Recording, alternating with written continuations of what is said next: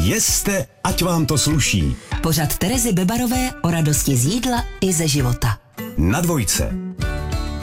Právě posloucháte dvojku a my se opět hlásíme s naší relací o výživě a správném stravování. Ve studiu je tu se mnou můj pravidelný host, nutriční terapeutka Andrea Jakešová, která tento týden otevře nové téma a tím jsou, pozor, cukry. Dobrý den, Andreo. Dobrý den. Cukr to je velké téma. Já peču a snažím se péct i zdravě. A o cukru jsme si už samozřejmě povídali a víme, že je dobré jeho množství v jídelníčku hlídat. Jak je to s ním? Jako nemáme ho vyřadit úplně? Jak bychom dopadli? Já si myslím, že kdybychom se snažili ho vyřadit úplně, tak bychom dopadli jako velmi vystresovaní lidé. Hmm, hmm. Takže já toho zastánce nejsem. Myslím, že je fajn si i něco dobrého, sladkého dopřát a samozřejmě v určité množství ten cukr není problém. Říká se cukr, bílý cukr, přírodní cukr. Jaký je mezi tím rozdíl? Myslíte, že ten přírodní je lepší než ten bílý? Asi záleží, co si kdo pod tím představuje, ale já to často slýchám, že tohle je cukr přírodní, to ano. nevadí.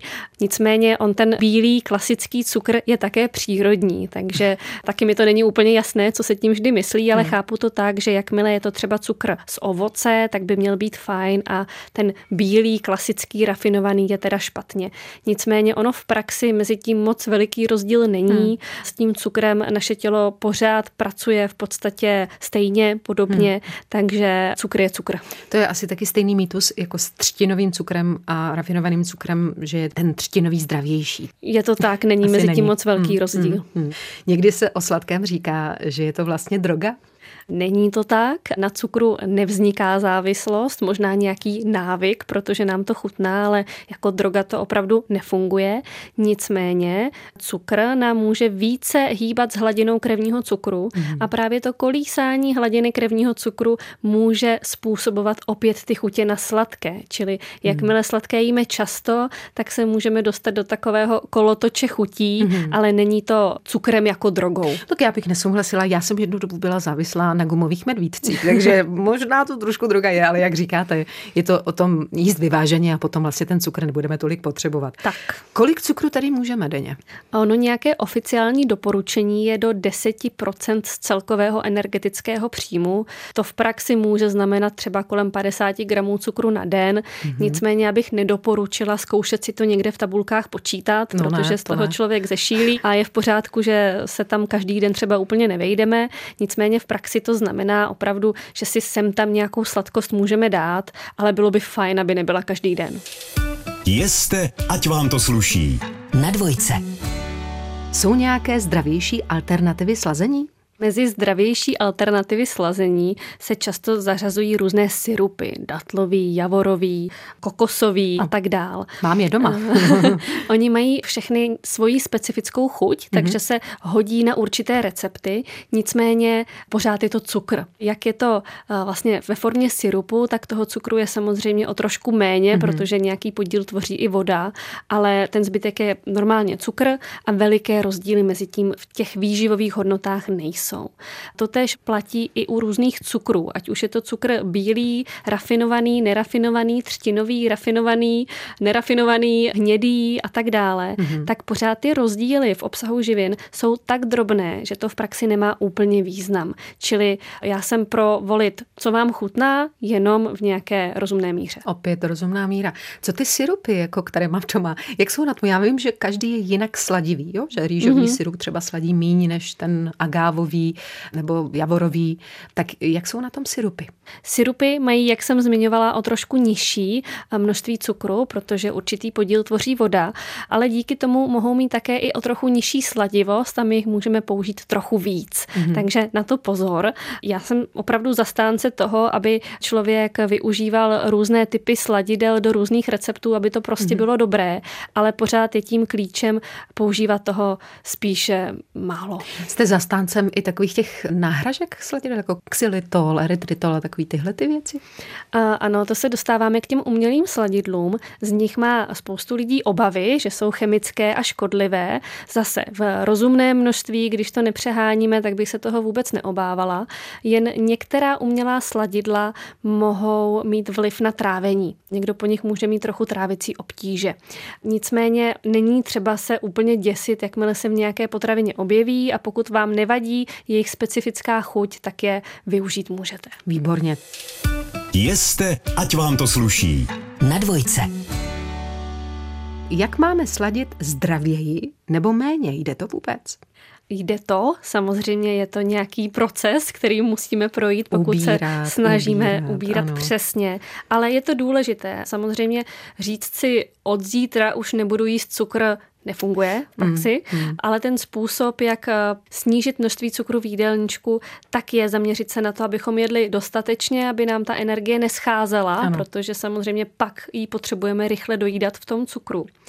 A druhá věc je ta, že můžeme využít i nějaká trošku zdravější sladidla. Zmínila bych třeba čekankový syrup. Výborně, čekánkový syrup, ten je v něčem prospěšný i jinak tělu, že ano? On čekankový syrup je takovou výjimkou mezi syrupy, hmm. protože vlastně obsahuje inulin, což ano. je vláknina, která má sladkou chuť. Čili on ten čekankový syrup příliš eh, nedodává energetickou hodnotu, nezvyšuje krevní cukr, ale přitom chutná sladce.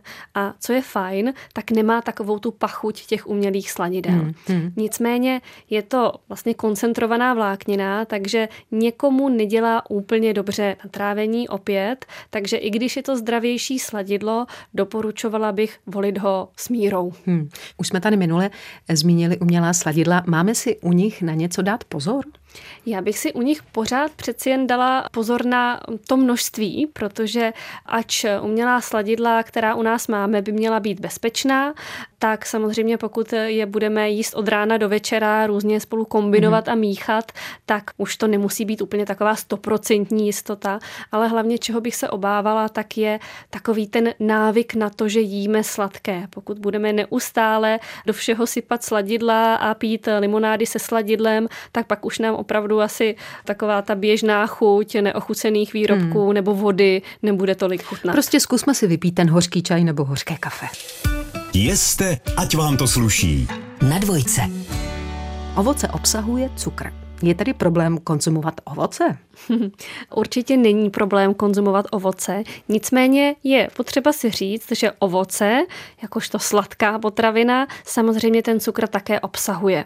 A jak už jsem eh, jednou zmiňovala, tak i ten ovocný cukr opravdu je cukr. Není to mm-hmm. tak, že by byl nějaký speciální a daleko zdravější. Nicméně to ovoce má tu výhodu, že obsahuje také spoustu vitamínů, minerálních látek, vlákniny, takže samozřejmě je to vhodná potravina. Jenom bych opět doporučovala to s ovocem úplně nepřehánět mm-hmm. ve smyslu eh, nevečeřet eh, těsně před spaním tři banány pravidelně, mm-hmm. ale každý den nějaký kus nebo dva ovoce jsou určitě vhodné. Mm-hmm. Čili takové ty ovocné saláty, to mi zní jako pěkná bomba, jako cukrová.